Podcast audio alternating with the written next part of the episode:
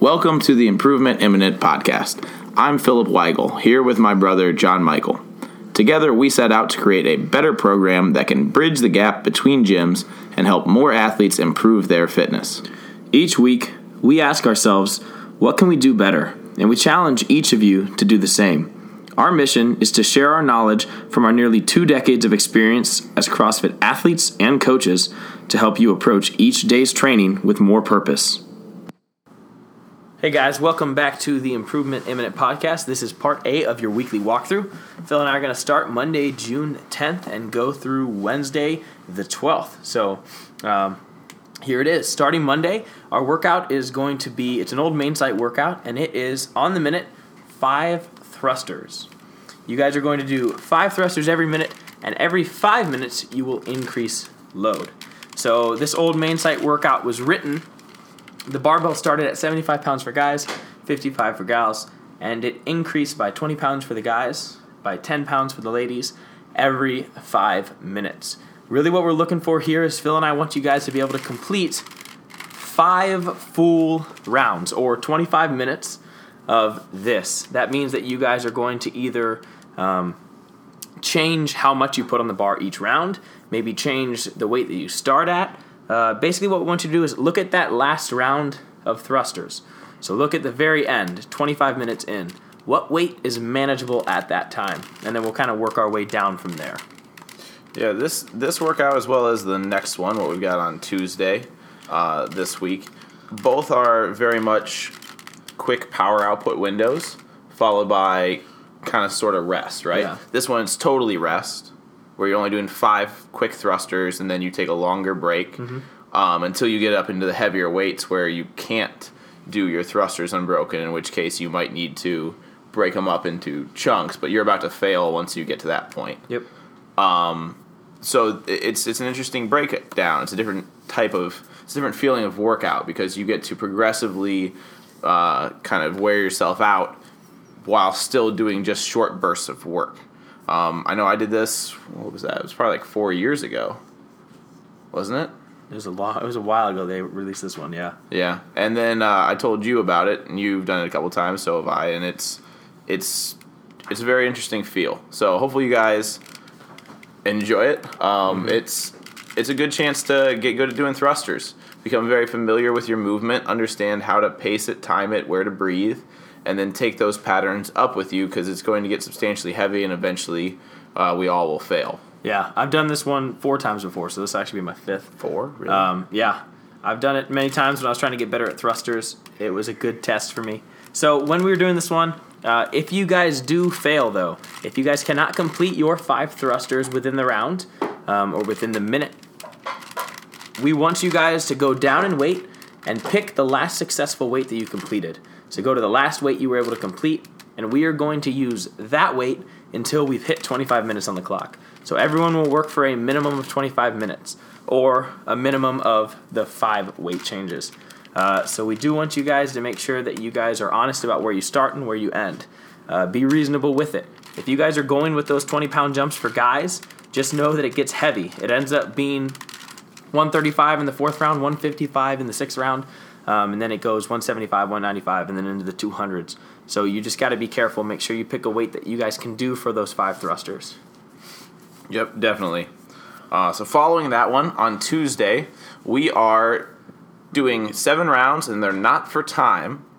We're trying to do seven hang power cleans, unbroken, with the heaviest weight that we can do that successfully seven rounds in a row. Once we finish our seven hang power cleans as one unbroken set, then we're gonna head outside and jog for recovery for 200 meters. Um, that recovery jog is meant to be a very much a slow and steady jog, but a jog, not a run and not a walk. Yeah. Uh, since this one isn't for time, it's a little bit different. It's a different feel. Uh, but just like we did yesterday, you guys are going to be working with substantially heavier, heavier weights than we would if we saw this workout as seven rounds, for time with seven and 200 meter run. Um, so make sure you guys treat this as it's supposed to be.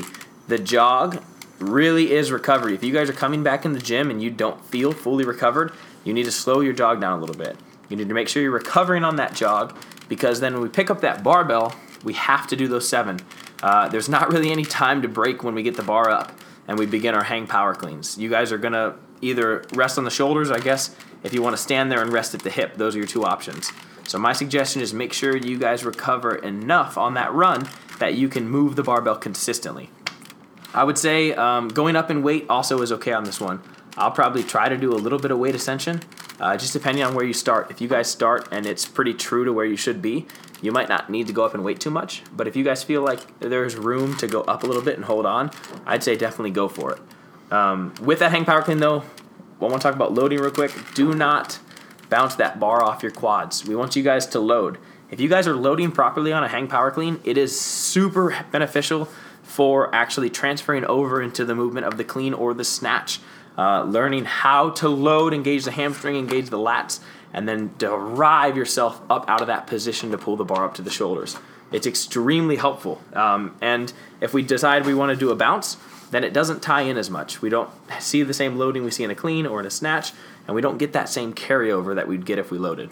Yeah, I kind of look at the bounce as a performer's trick. Yep. It's just a, a, little loophole to help you do a little bit more in a little bit less time, but it's not it's not foundational to good movement practice that helps keep us safe and make us more effective athletes. So it, it really is kind of like a it's painting yourself into a corner because once we go to actually do a, a power clean from the floor and you don't have the effect of that bang back up off your hips, um, you you're lessening your capacity to do that movement. So you might as well use this to learn and to grow rather than just to, uh, to I don't know, to put up a couple more pounds and get some bruises. Yep, and it's not for time. So just like Phil said, that's something you use when you're up against the clock, and I would say even more than that when you're up against a competitor, probably on a on a on a competition or a competition floor.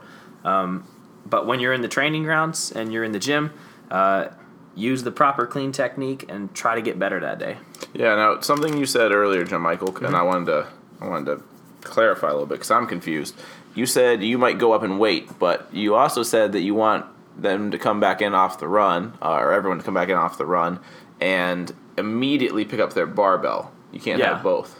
Um, if I went up and weight, it'd be right after I finished the round. Just, so you do so do your lifts. Yeah, if you pop if, some plates on and mm-hmm. and then jog your recovery. I think it can be hard to judge it right off the bat and know exactly where you should be. Yeah, that's um, definitely true. I mean, I, yeah. I I don't anticipate that I'm going to nail it. I think I'm going to go too heavy and and end up not being able to grip my bar. Yep. And so if you guys find yourself where you feel like there's room for improvement or there's room for not improvement but more weight to be put on the bar um, i would say at the end of the round put it on and then begin that next round. Start that run come back in the moment you get in you're picking it back up. Just because uh, we'll get a good stimulus out of it if we do it properly but like i said it's hard to judge your weights right off the bat every time um, and if it's too light by all means i wouldn't mind if it went up in weight yeah that definitely makes sense and that's mm-hmm. probably good advice because if you go too heavy on something like this, you if you really hang on and dig yeah. in for seven, you you can definitely mess yourself up. Absolutely. Um, Post WOD, we are going to have a teen little piece for time.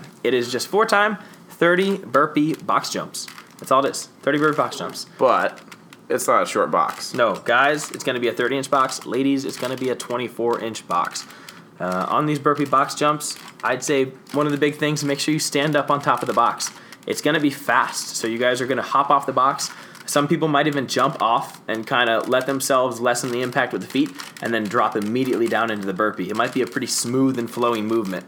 That being said, stand up all the way on top of the box. Make sure when you catch yourself on top, you're fully standing before you come off.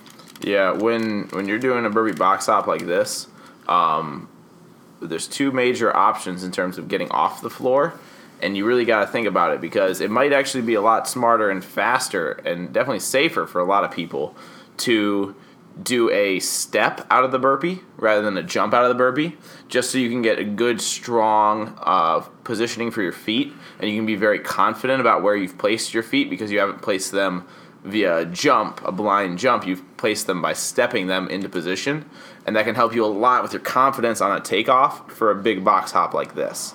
Um, I, I think I'm probably gonna kind of bounce through mine, but I'm pretty confident with a 30 inch box hop at this point. Mm-hmm.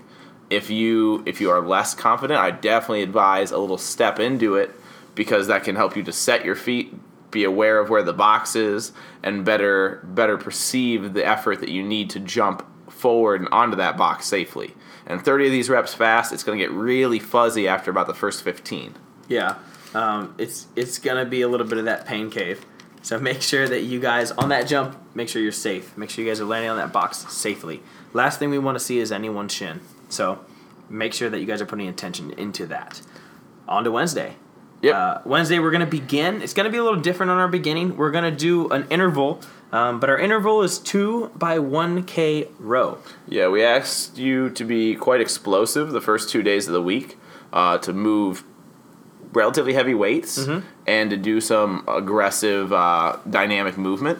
So here on Wednesday, we're gonna slow things down, pace it out, um, let our muscles kind of warm up, loosen up, and be very well prepared to then move not such a heavy bar, but move it fast anyway. Um, so we're starting with a two by one k row at uh, the pace that we want to hold for a 5K. So our target 5K pace. Um, that target 5K pace we, we played around with and tested back in uh, back in oh, excuse me back in the winter months. So if you guys remember that effort doing a five kilometer row, then base it off of that as far as whether you want to improve it, uh, if you did hit your number, or if you still have a goal of of reaching down to a certain number on that interval.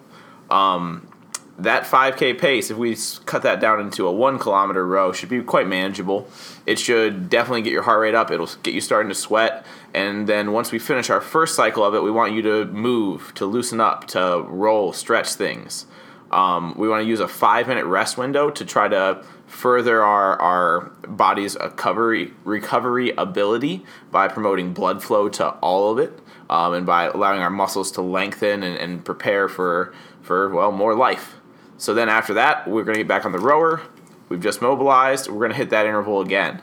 Another 1K at exactly the same pace. So you should be thinking about a consistent stroke rate.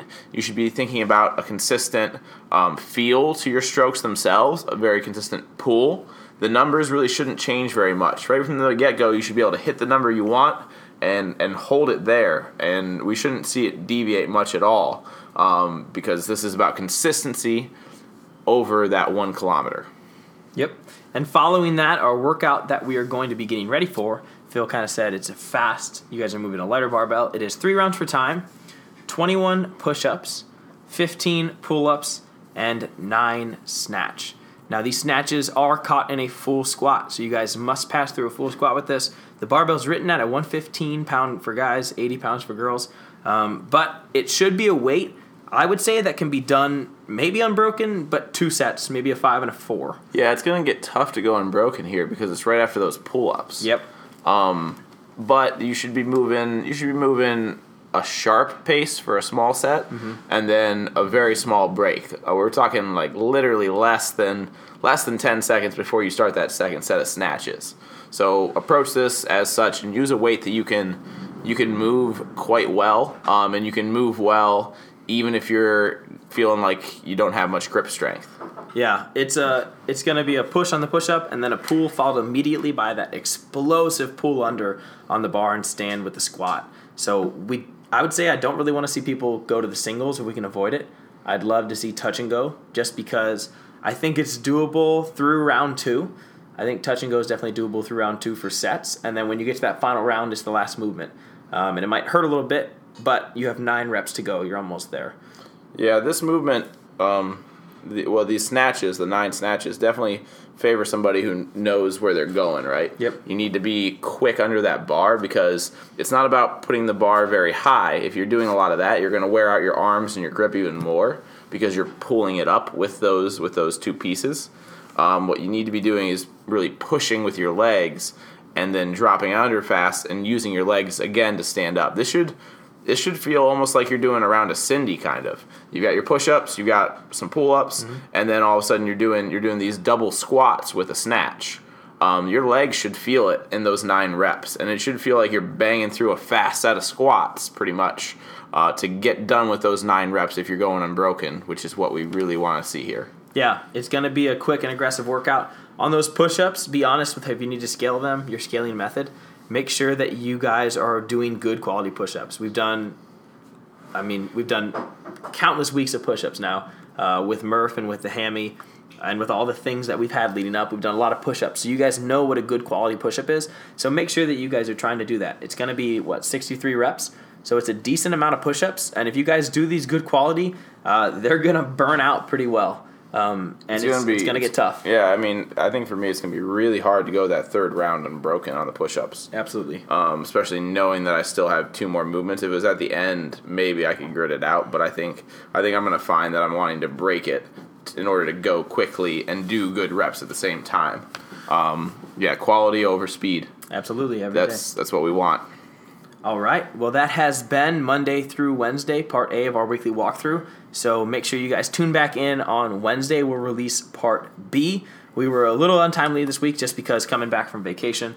Um, but we'll be back on Wednesday releasing part B. And we talked about it last time. If you guys do have questions, you guys can email Phil or I, or you guys can leave them in the podcast comments. And we are going to try to make some type of podcast where we answer some questions or we go over uh, go over some just ideas that other people have. All right. Thanks for tuning in. We'll see you guys in the gyms.